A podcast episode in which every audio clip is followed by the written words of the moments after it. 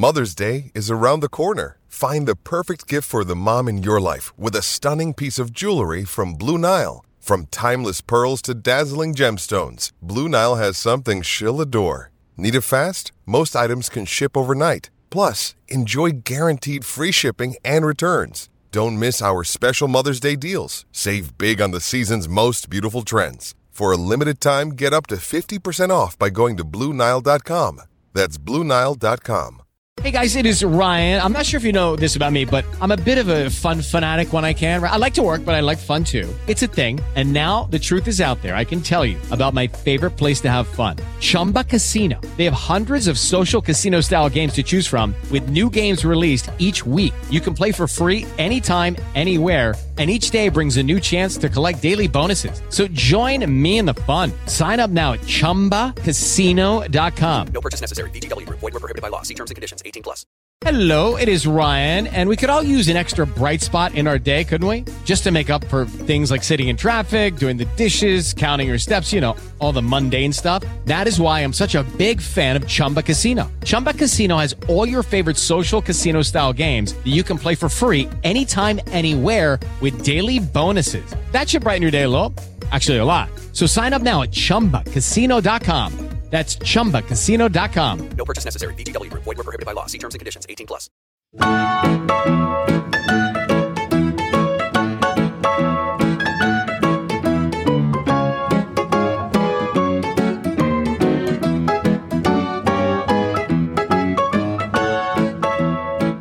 Hello, everybody. Welcome back to Talk Screamers. I'm Simo. Today I'm joined by Jed. Say hello, Jed. Hello, mate. Say hello, Jake. Hi, guys. Welcome back. Yeah, I did it the wrong way around again. Yeah. You did a fake intro. And I did it the right way around, and I'm switching it up.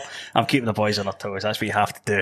Can't be letting them away with anything. Scumbag. Just a few games to review this week. Again, we're still in that sort of period of overlapping match week, which of course is just great for the Screamers, considering we do our shows based on whatever match week it is. Makes it really easy for us.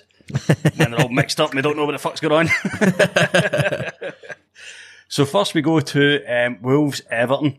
Now, Wolves, after this result, which was 2-1 to Everton, and a thoroughly deserved result in my opinion, this leaves Wolves without a win in their last five games, and it now puts Everton to four wins out of the last five. So Everton clearly picking up the form, and Wolves probably don't really see this kind of form from Wolves often. Normally if they lose a couple or they draw a couple, they're quite good at, you know, maintaining the mentality and bouncing back with a good win. But what were your thoughts on this match, Jake? I thought it was quite an entertaining game. To start off with, I was sort of flicking between this and the Man United game, trying to catch whatever was sort of happening in both. I thought Everton were really good and were bang on the money for the win. Michael Keane was really, really good header, wasn't it? But yeah, oh, yeah. Wolves are in a real pickle, aren't they? They're struggling. They're struggling for form. They've obviously got the players and the quality and the manager's good enough to get them through this form, but I don't really know how they get out of it. If you know what I mean. I was going to make the point that they might be missing Raul Jimenez, and I'm sure they are desperately. But Everton started this match without a striker on the pitch. Yeah, went for a 4-4-2 shape with Gylfi Sigurdsson and James Rodriguez leading the line. Yeah. And it seemed to work quite well. They kind of slipped. They were kind of operating as a 4-4-2 going forward, and then maybe like a 5 at the back in defence. I think they're becoming really, really well drilled under Ancelotti, and the fact that they're quite comfortable to change their shape between attack and defence, and everybody sort of knows their roles, even when they're playing out with their usual traditional roles that they normally play. Alex Iwobi. I think he's been. Am I thinking of a different player? There might be a Vincent Iwobi in the Football Manager save. I'm sure there is. Alex Iwobi has been. He's been really, really versatile. I've really liked the way he's playing. I mean, I think he keeps getting better and better each match as well. What were your thoughts on this match, Jed? I thought it was a really competitive game. I think as good as Everton were, Wolves did have chances as well, and probably can count themselves unlucky. Not to have come away with a point, I guess, but like you say, they're in desperate need of some form at the minute. And on the flip side, Everton have shown how versatile their team can be. Obviously, without a recognised striker in the team, they've still gone to a pretty difficult game away at Wolves and come away with 3 points. I wanted to mention Iwobi as well, and the goal that he scored, because if you look at the goal, he's effectively starts the move and he's like on the halfway line on the right wing, isn't he? Yeah. And the play moves across the other side of the pitch and he's absolutely bust a gut to get into the box and arrive late and apply that finish. I thought the work rate from him there was brilliant. And I think that speaks volumes about the commitment that Everton have got at the minute under Ancelotti and how they're playing. I think that overall, as I say, Everton probably deserved the win, but it was a very, very competitive game, and you know, as we expected it to be. Not too much else to add on that, although I do think that Ruben Neves is a very good player. He's excellent. That goal so well. It was a beautiful goal, wasn't it? He's a really good player, Ruben Neves, as well. He's so confident on the ball, isn't he? And he's brilliant. One thing I did want to mention about Everton is the you know, James Rodriguez and Gylfi Sigurdsson aren't known for their willingness to run, but they still did really, really good jobs outside that role. It was almost like they were consciously like you've seen a lot of movement from midfielders and Luka Digne and other players just overlapping the strikers and overlapping other midfielders, and there was a lot of. It was just, it was interesting to see for me because I thought, and I predicted this in the previous show, that Everton were going to struggle without Dominic Calvert-Lewin. Yeah.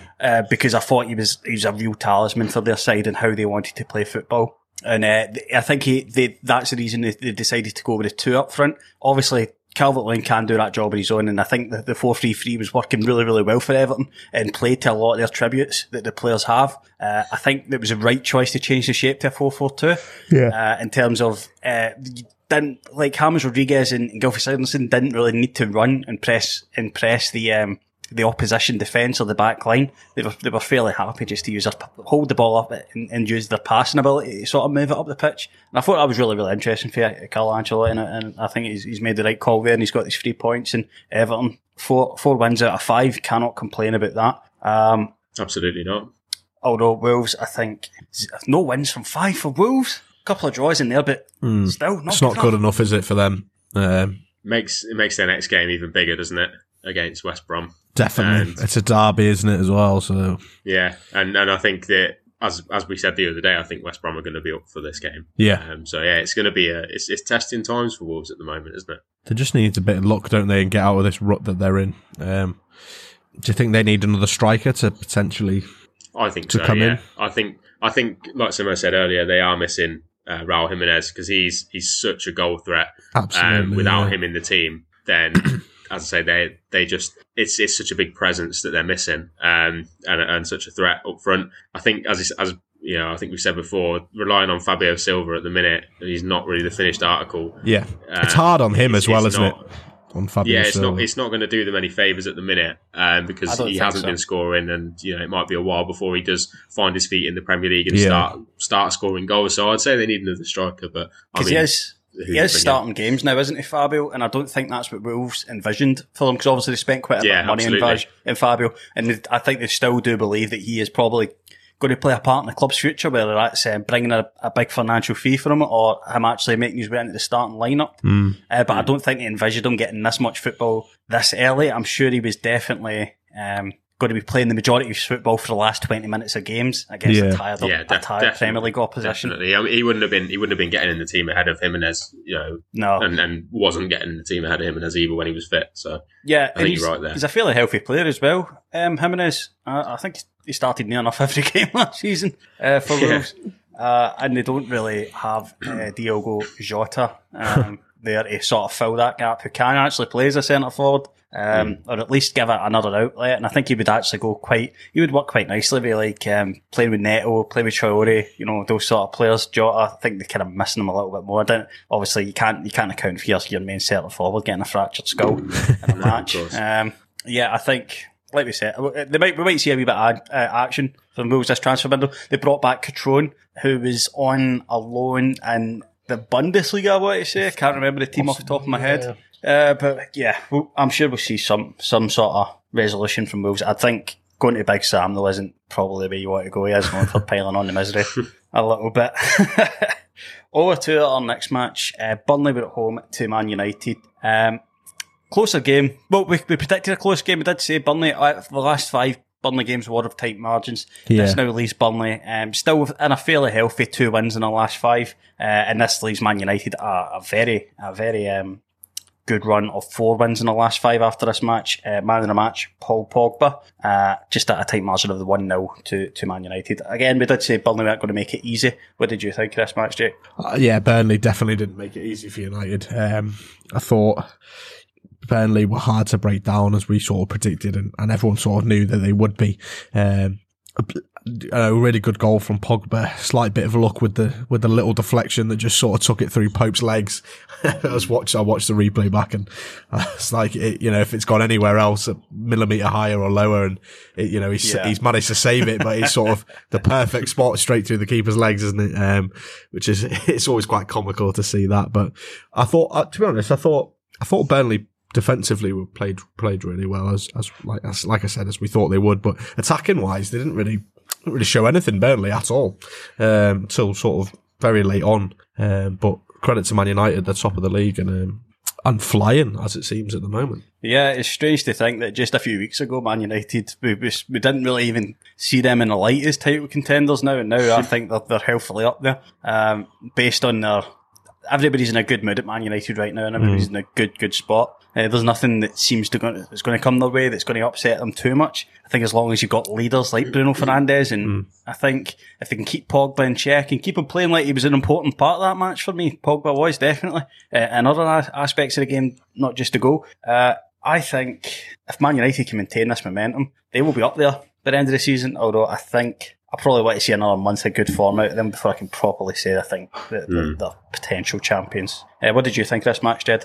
I thought that it was, like we said, Burnley were going to make it difficult. They did try and make it hard for United to attack, and going forward didn't really show much. I think one of us said they were going to play for a draw, essentially, or aim to come out of this with a point. And obviously, in the end, they weren't able to do that. I thought Pogba took his goal well, albeit with a deflection on the way through. I do think that United were unlucky to have the Harry Maguire goal ruled out. Yeah, absolutely. I didn't see anything wrong with that. He's a big guy. He's going to be going up. He's not exactly going to jump without his arms, is he? To try and win the ball. Every player jumps with their arms, and there's a little bit of contact there. You need a lot of momentum to get that big fucking head in there, Exactly. There's a lot of power. Exactly. I personally didn't see a problem with that myself, but obviously United came through in the end and got the goal. I think it's a good win for United. At the minute, they're playing like title contenders, and games like this are games that you need to win the league. When you're coming away with a hard fought 3 points against Burnley, there's definitely room to be optimistic for Man United about what the season can bring for them, because, as I said, it's a difficult place to go, and results do tend to go on fine margins against them. So I think they'll be delighted with that, and obviously delighted to go top of the league. Definitely. I think Burnley need a different kind of forward. I think who's the boy they sold, the striker? I can't remember his name, but they used to have their forwards are a bit slow now. Yeah, Marcel Barnes and Chris Wood looked as if they were running through treacle against that Man United midfield and backline. Burnley definitely. They do look sluggish when they go forward, don't they? They're very sluggish. Yeah, I mean, if you think of the players with pace on their side, you've got Dwight McNeil is obviously the one that comes to mind. Yeah. But I just thought Ashley Barnes and Chris Wood are just so slow. I don't know if they are. Just weren't up for it, but I think they could have used a big and small sort of combination, but I don't really think they have that in their locker. Maybe their new American owners need to get a check that out. To be honest, I think they do need to do that. They probably do need to invest in some firepower up front, Burnley, because at the moment, I think they're like the second lowest scorers in the league behind Sheffield United, and that's for a team that's in relegation dogfight. What's going to get them out of is goals. We know that they can be solid at the back; they really can. So that's not really a problem area for Burnley. But what they're struggling with is scoring goals, and that's at the end of the day, that's what keeps you up.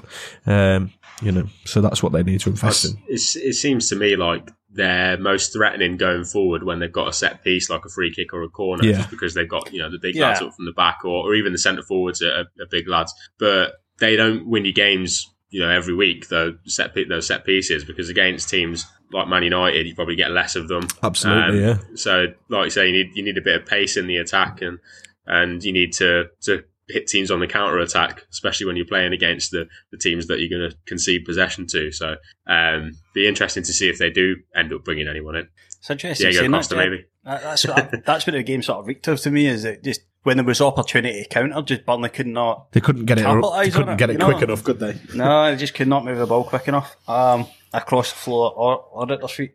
I think what would probably work well for them, especially in a Sean Dyche team, is just a quick striker, just punt the ball into some space up front and make him, let him run onto it. Wait for Chris Wood to get up there. Yeah, yeah. Wait for Chris Wood to get up there within 5 minutes. Yeah.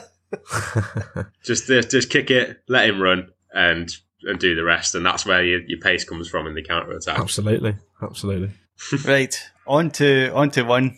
But I'm quite glad we didn't go hard on Sheffield in the preview. We were as nice to Sheffield United in the preview show as we've ever been this season. Out of pity. Well, no, we did say, they got the win against fucking whoever it was, some fucking League One team or something like that. Bristol Rovers. There you go. Oh, an ancient club, Bristol Rovers. You really know that. Yeah. And we did think, maybe they just remember what it feels like to win, and they go on and do this. And we probably predicted it wasn't going to be the worst time to play Newcastle. Newcastle have now won none of the last 5 games. Okay, Sheffield United have now won one of the last 5 games. 4 points. They're the form team of the division. 5 points on the board. And do you know what screams about this game? It was not an interesting game to watch. No. But the man of the match was Carol Darlow. Well, the Newcastle keeper. Yeah.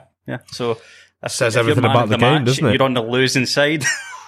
Obviously, she says a lot about the quality of the football that was played. Yeah. Among the players. This game for me is obviously a real disappointment from Newcastle's point of view, because how they've not gone there and won is beyond me. I think the red card probably had a lot to do with it, and it's a stupid red card as well. I was just going to say that it's a stupid challenge to make. Where Ryan Fraser going in like that and essentially just kicking the Sheffield United player when he's on the booking. There's absolutely no need for it. Yeah, no need for it. It's cost Newcastle the game in the end. I think Sheffield United were very lucky with the penalty as well. To me, I don't think. I mean, in my book, it's not a penalty, but it's a handball, isn't it? And the ball sort of bounced up, hit the defender's hand, bounced back onto the floor. It's not give the attack, it's not giving him any advantage at all, I don't think. No. So that's why I don't think it's a penalty. But in today's world, it is, because it's hit him on the hand in the box. Absolutely. But that's the kind of luck that Sheffield United perhaps haven't had at any point yet this season, and they've got it now. It's got 3 points on the board. And don't get me wrong. I think they're still fucked. I mean, they're absolutely still fucked. But it's points to the board, and that's what Sheffield United. And do you know what? For me, at time of old, it's not handball, but I 100% agree with it as a handball in today's football. We need consistency. That would have been given in any other 90 minutes across the table. So I think it has to be given. To be honest, Sheffield United have been on the end of some howler decisions as well. They'll probably do one. I think. Chris Wilder needs to use this as a springboard and use it to maybe go on and even get a draw or another one, and kind of edge towards that Derby record that they need to finish above and not be the worst. The problem is, though, I mean, the next game is against Spurs, so I mean, it's easier said than done, ain't it? Although obviously we're going to talk about Spurs in a little bit, but. Yeah. Stranger things have happened, doesn't it? I get exactly what you're saying. I just want to, before I ask you your thoughts, Jake, I just want to say that Ryan Fraser, that was the first start I can remember for him for a while, since maybe near the beginning of the season. I think he picked up an injury, but he just did not cover himself in glory there at all. He was poor off the ball, he was poor on the ball, his challenges were reckless, he was late to both those, and they were clear yellows. He was late. Yeah. He was studs out. Absolutely no arguments with it. It was stupid, wasn't it? Very stupid. I mean, do you know what? And see if you're getting sent off and your own teammates aren't sort of appealing it. It kind of says it all. And exactly. It just went straight down the tunnel. There was just nothing but disappointment on Steve Bruce's face. What did you think of this match, Jake? Firstly, it's been. Pretty terrible game, but Sheffield United fans won't care. They got the first win of the season. So they'll be happy with that. Billy Sharp obviously scored. This is 100th league goal for Sheffield United as well, so he'll probably be made up with that. But more, I want to sort of talk about Newcastle and the state of sort of what's happening with them at the minute. I feel like they're in a real limbo period where they don't really know what they're doing with the club. I feel like Steve Bruce is sort of, he was brought in to stabilise the club, but he's obviously, you know, Steve Bruce, as we know, can hit a limit, and he sort of hit his limit, I feel, at Newcastle. But the thing is, I don't see Mike Ashley getting rid of him, because Steve Bruce is very much a yes man, and he doesn't like to spend much money, and he's sort of everything that Mike Ashley wants in a manager. Someone that'll just come out and defend him in the press. He won't spend any money. He's quite happy. He'll keep them in the Premier League, and that's sort of it. And Mike Ashley's quite happy with that. I think that's a key thing. As long as Newcastle remain in the Premier League, Mike Ashley gets his over £100 million a year. Exactly. And I honestly don't think it makes any difference whether, to Mike Ashley, whether he finishes 8th in the Premier League or 16th. No. I don't think there's it means any odds to him. Yeah. As long as he gets that check in the mail, then there's been some shite football clubs, shite football club owners, and shite football club. But yeah, he's got to be up there. We need to do a worst 11 football club owners. He is number one, surely. I mean, he's dreadful, isn't he? I mean, I don't know about that. I mean, I think as a there's been a couple of like, but that's for another time. No, but like Newcastle, I've seen a lot of their fan base on sort of Twitter and other social medias and stuff, and they're just like clamouring for Bruce to be gone. But it's like talking to the wall, isn't it? With Mike Ashley, doesn't care. He really doesn't. He's not bothered. You know, the Newcastle fans can. Well, they've been protesting him for years and years now. We want you out. We want you out. And if anything, he's made his position harder to get out of, because he's everyone that's tried to bid for the club, he's sort of outpricing them and wanting far too much money, because he knows Newcastle's a nice steady income for him, so he's not really that fussed. Yeah, and I think they nearly got bought out in the summer, didn't they? But there was obviously ethical issues around the people that were coming in to buy them. I think given enough money, he would sell the club, wouldn't he? Yeah, he would. It's getting to the point where like, who's going to stump up the right amount of cash, unless it's like one of your Arab oil merchants or some that's come in to act, just pump loads of money in the club. Unless it's someone like that, you can't see the club being sold. No. Which is disappointing. But if Steve Bruce goes, I mean, I think they're in bigger trouble. I think if he goes, than whether he stays at this point, because I think he can keep them up. They've got the ability to stay up, definitely, and they've got goals in the team if they can get the team playing, in a better manner, and if they can start picking up points. So I think to sack him at this point would be a bit premature, but it could end up backfiring on them if they do, because as you say, who do you get in, for him? I mean, if they sack Steve Bruce, we'll just get Steve Bruce 2.0 in, But another yes man that's going to back Ashley and maybe just keep them in the Premier League and do no further. I think Rafa Benitez would rather eat his own hand than come back. That's the thing. The thing is, like with Newcastle, is those sort of next level managers are never ever going to work under Mike Ashley, because they saw how Rafael Benitez got treated. He's one of the greats of the greats of managers of the game, and he sort of went there, and Newcastle fans were buzzing, weren't they? And he was like, I'm committed to this, I'm willing to do it. And then it was immediately, he was at loggerheads with Ashley, and he was like, fuck this, I'm out of here. And do you know, if he'd had the backing as well, it could have been such a different story. But other managers would have seen that, and they'd have gone, no, I ain't going there. Yeah, definitely. Whereas, apart from Steve Bruce, who obviously was managing the Championship, and was like, Premier League job, I'll take it. Exactly. How much? You're going to give me a tenner to spend this year? Bloody hell. Every player gets a Sports Direct mug on it. Steve Bruce took the job because he got 2. Fuck it out.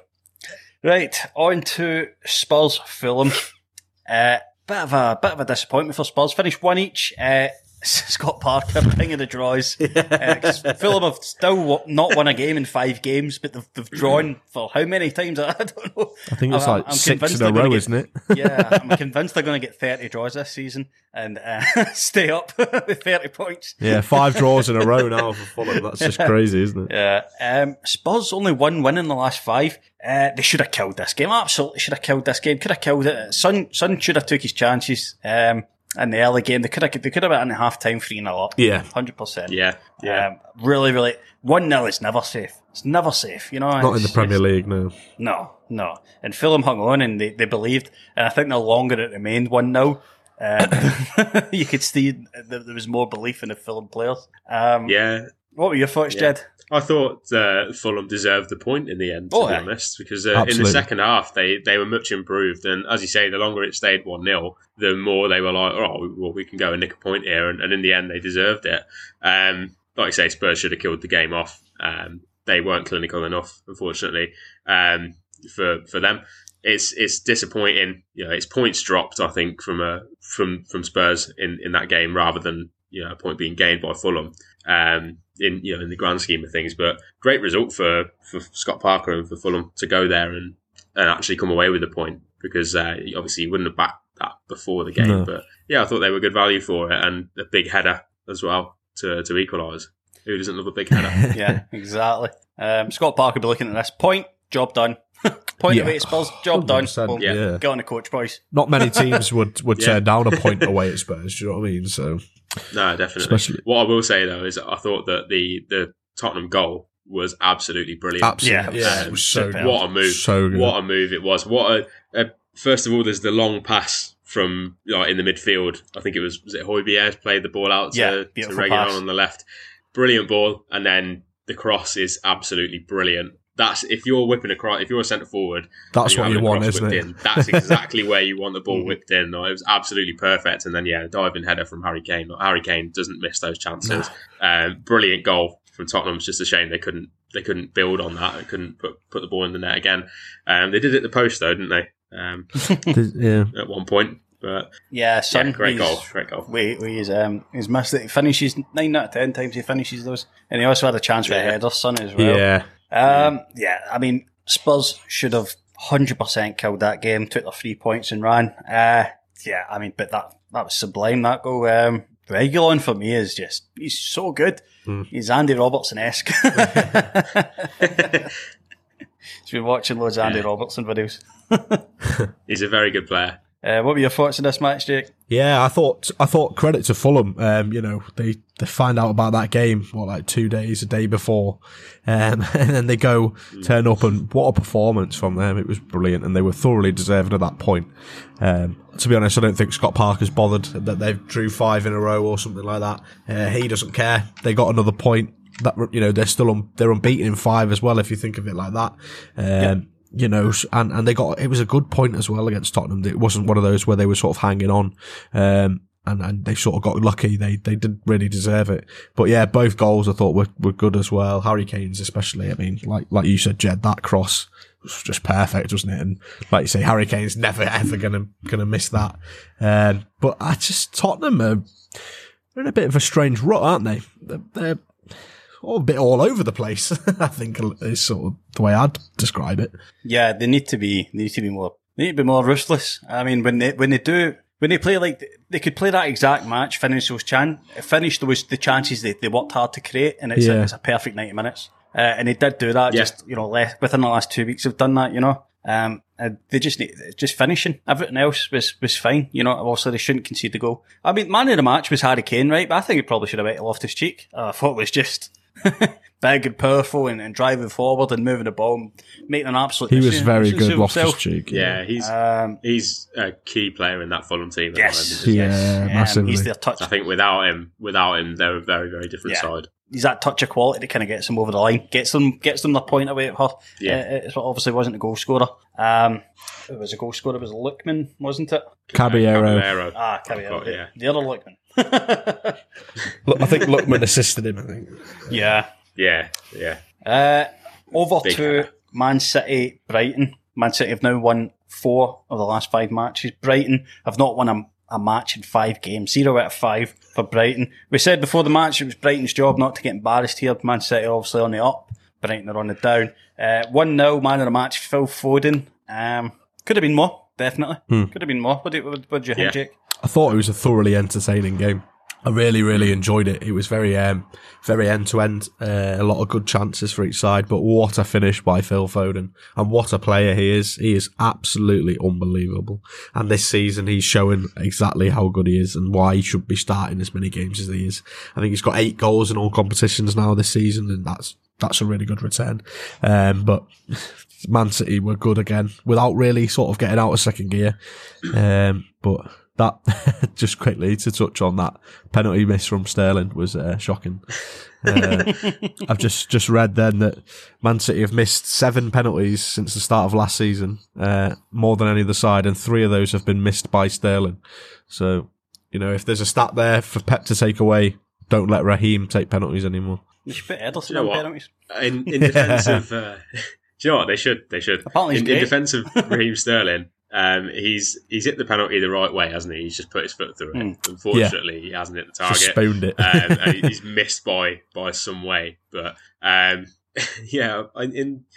think definitely put Ederson on penalties and just let him put his foot through it. Yeah. That would be class. In terms of like kickers of the ball, he's just... it's perfect, isn't it? He'd be on free kicks. You can see him just pinging everyone into the top corner. Oh, it'd be bins every time. Every top single bins penalty. Every time. Yeah. Listeners, if you've not seen Ederson kick a ball, go on YouTube and look at his accuracy for how he can punt a ball or how he can move a dead ball from a spot. He is absolutely probably the best in the world in terms of distribution from a goalkeeper. He's absolutely class. I thought Brighton did the job fairly well. Yeah, they did. Yeah. I thought they were lucky, especially in the second half. Yeah, they've got to get these results. So obviously they fought hard for their draw against Wolves, and I think. They just need to move on for this match. They didn't get embarrassed. They didn't get a pump in or anything like that. Like, they've played Man City away from home. That's done. That's in the book. At the beginning of the season is a loss. Yeah, absolutely. It's pretty much a write-off, right? You don't go there expecting much. You go there trying to expect your players to work hard and to give Man City a game, but I think that's as much as you can expect from them. Especially when Man City are on this sort of lethal run of form that they are. Pep Guardiola looking cool, calm and collected, and his post-match doesn't look very emotional at all. Saying all the right things. I think it was a long time there was near the beginning of the season was definitely a radiance of uncertainty around Pep. Absolutely, I don't know if you boys feel the same. I think Pep will gain more confidence from the fact that City are now appear to be defensively solid and are building on that as well. Yeah. And they were the better team on the night. I did think Brighton were unlucky in the second half because there was patches when they did, they tested City, they gave it a go. But like you say, they were always going to have that down as a game that they're going to lose and, just go there, turn, don't get embarrassed and moved on. It's that kind of mentality that they need to have. They certainly weren't embarrassed, but like we said, it could have been 2 or 3 inside the first half alone if those chances had gone in, which on another day, Man City do take those chances. So Phil Foden, though, I also want to point out, I think is a brilliant footballer. I think he's going to go very, very far, which is good for England. He's on a different level, isn't he, Phil Foden, at the moment? He looks confident when he's on the ball, and I really rate him. And and he can finish as well. That finish was unbelievable. What a finish. It's one of those where he's put that in exactly the position where the keeper's got the rest of the goal covered, except that gap where the ball goes through, and he finds that hole, and it was perfect, wasn't it? But yeah, what a player he's turning out to be, and potentially a very, very bright star for England, massively. Absolutely, yeah. I think for me, if I was Manchester City manager, he'd be first naming the team sheet for me because they always seem to get the result. They always seem to get the job done when Phil Foden's on the pitch. Yeah, I think those couple of years under David Silva, that's not going to hurt. That's not going to hurt your ability. It's not a bad. No, absolutely not. He's not a bad instructors, is he? David Silva and Kevin De Bruyne. I mean, you can't turn that down when you. I think, though, Phil Foden actually compliments De Bruyne. Yeah, they do. They're different kind of players. Foden uses his agility a lot. Yeah. He's actually quite strong for his frame as well. He's really good at carrying the ball and moving himself into space, moving himself into where the defenders and midfielders aren't, and making himself available for the pass. Absolutely. And he's good at roaming around the pitch and finding those areas. Yeah. And De Bruyne is good at finding him. Exactly. I think he's definitely he's in that side on merit. Absolutely, I think he has to plant himself firmly among the players that should be starting for Man City when available. That's it, 100%. Isn't it? He's in that team now because of his ability, not through injuries and things like that. So he's earned his place. At the moment, he looks like very much intent on keeping his place as well. Definitely. Do you know what? I think that he is going to be a key player for Man City now for a long time to come as well. I don't see him leaving the club and going anywhere else. I think he'll stay there and will ultimately become, one of, if not the best players at the club. Yeah. And I think he's already at approaching that level, especially if he continues the form that he's in at the minute. I wouldn't drop him if I was Pep. No chance. I think he adds so much to the team, and Man City definitely a better side when he's in it and deserve the win over Brighton, like we said. Absolutely. Next we go to Arsenal at home to Crystal Palace. Arsenal have now won 3 games in the last 5. Palace have only won 1 game in the last 5. This probably was the match. The worst game of football I think I've ever watched. Great result for Palace. Brilliant result for Palace. I'm glad I only watched the highlights of this. I watched maybe the first 20 minutes and then I realised exactly how the game was going to play out. And I didn't watch anymore. And by the sounds of it, I didn't miss anything. Well, Palace hit the bar at one point. Did they? Wow. They did hit the bar. They had a couple of chances as well, but just weren't really clinical. They were Palace about those chances. Benteke on them, was it? Arsenal, yeah, pretty much. Arsenal didn't really look that good. No. Step back in this game. I don't think so. I think it's just it's a midweek game. It's finished 0-0. Thursday game, isn't it? Get it over and done with. Yeah, carry on to the weekend when they play on Monday now. I think they'll just be moving on, focusing on that. I think it's just one to forget for both sides. Absolutely. But Palace will definitely be happier with that result. Arsenal, I don't think deserve the win either. I think a draw is probably fair. I watched the highlights and I was bored. I can't imagine what it would have been like for 90 minutes of that. For me, I'm going to say as a step backwards for Arsenal, in my opinion, yeah. They needed to maintain that momentum going forward, especially with the youngsters. The mentality needs to be there for the youngsters, obviously. It's easy to keep a cool head the older and more experienced you are. And obviously... there's also... the ones that it's difficult to keep winning games on the bounce, though, as well, isn't it? Yeah. Yeah, but they should have been beating Palace at home. Oh, yeah, I agree. But as I say, I think they've won the last 3 on the bounce, and to win 4 on the bounce in that Arsenal team, that would be massive. We know it's not a brilliant side, as they've shown throughout the season. So I don't think it's a major step backwards. Maybe a half step backwards, but it'll be a bigger step backwards if they then. Fail to pick up points in the next 2 or 3 games. I feel like it's probably not a step backwards, but it's a learning point for the whole team that, you can have a few good results, but ultimately the job obviously isn't finished after 3 wins. Yeah, nothing. Still got to beat Palace. That's it. That they're still 11th, and Arteta's probably said that to them at full time. You may have won 3 in a row. We didn't win this one. We're still in the bottom half of the table. Exactly. And that's fundamentally what it comes down to. But I feel like this Arsenal, the way they've been playing and stuff like that, they've definitely got the quality to get out of this situation. And those players, if they get to that level again, they'll be fine. They're young lads; they've got a lot of learning to do. It's a different style of play again from what they've been playing against, and it's a learning curve. And to be honest, I think Arsenal fans are probably quite happy that this season is a write off. So it's probably a good opportunity for them to get their youngsters playing as much football as possible. Yeah, that's one thing I wouldn't like to see Arteta do is just change the full, scrap it and start again. Yeah. Because obviously it's shown its success. I think he will be disappointed that they've not continued that great momentum going forward. And you can only rely on youngsters for so long. They should have kept ahead. They should have scored those goals. Leno man of the match as well. Yeah, with all that talent out, all that young talent out in the out in the field. Arsenal goalkeeper shouldn't be getting man of the match against Crystal Palace at home. No, in any situation. But we'll see next week. We'll see next week how they carry on, and hopefully they could just take it as a wake up call. Slap in the face. It's midweek. You've been done over by Roy Hodgson. Exactly. Happens to the rest of them. Yeah, happens to everybody. Yeah. Happens to everybody. Yeah.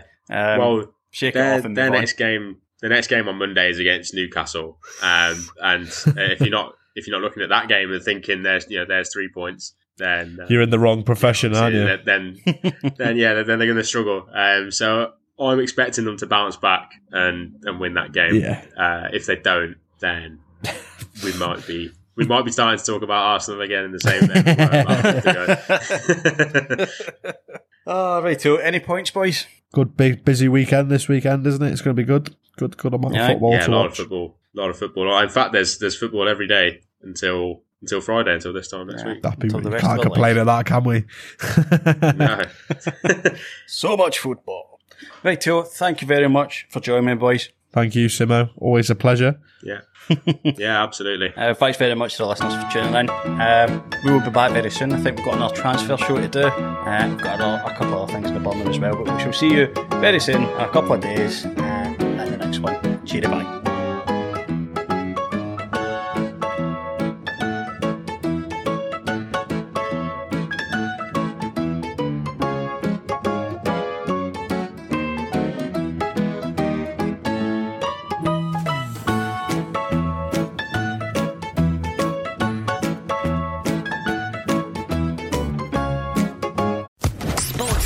Podcast Network.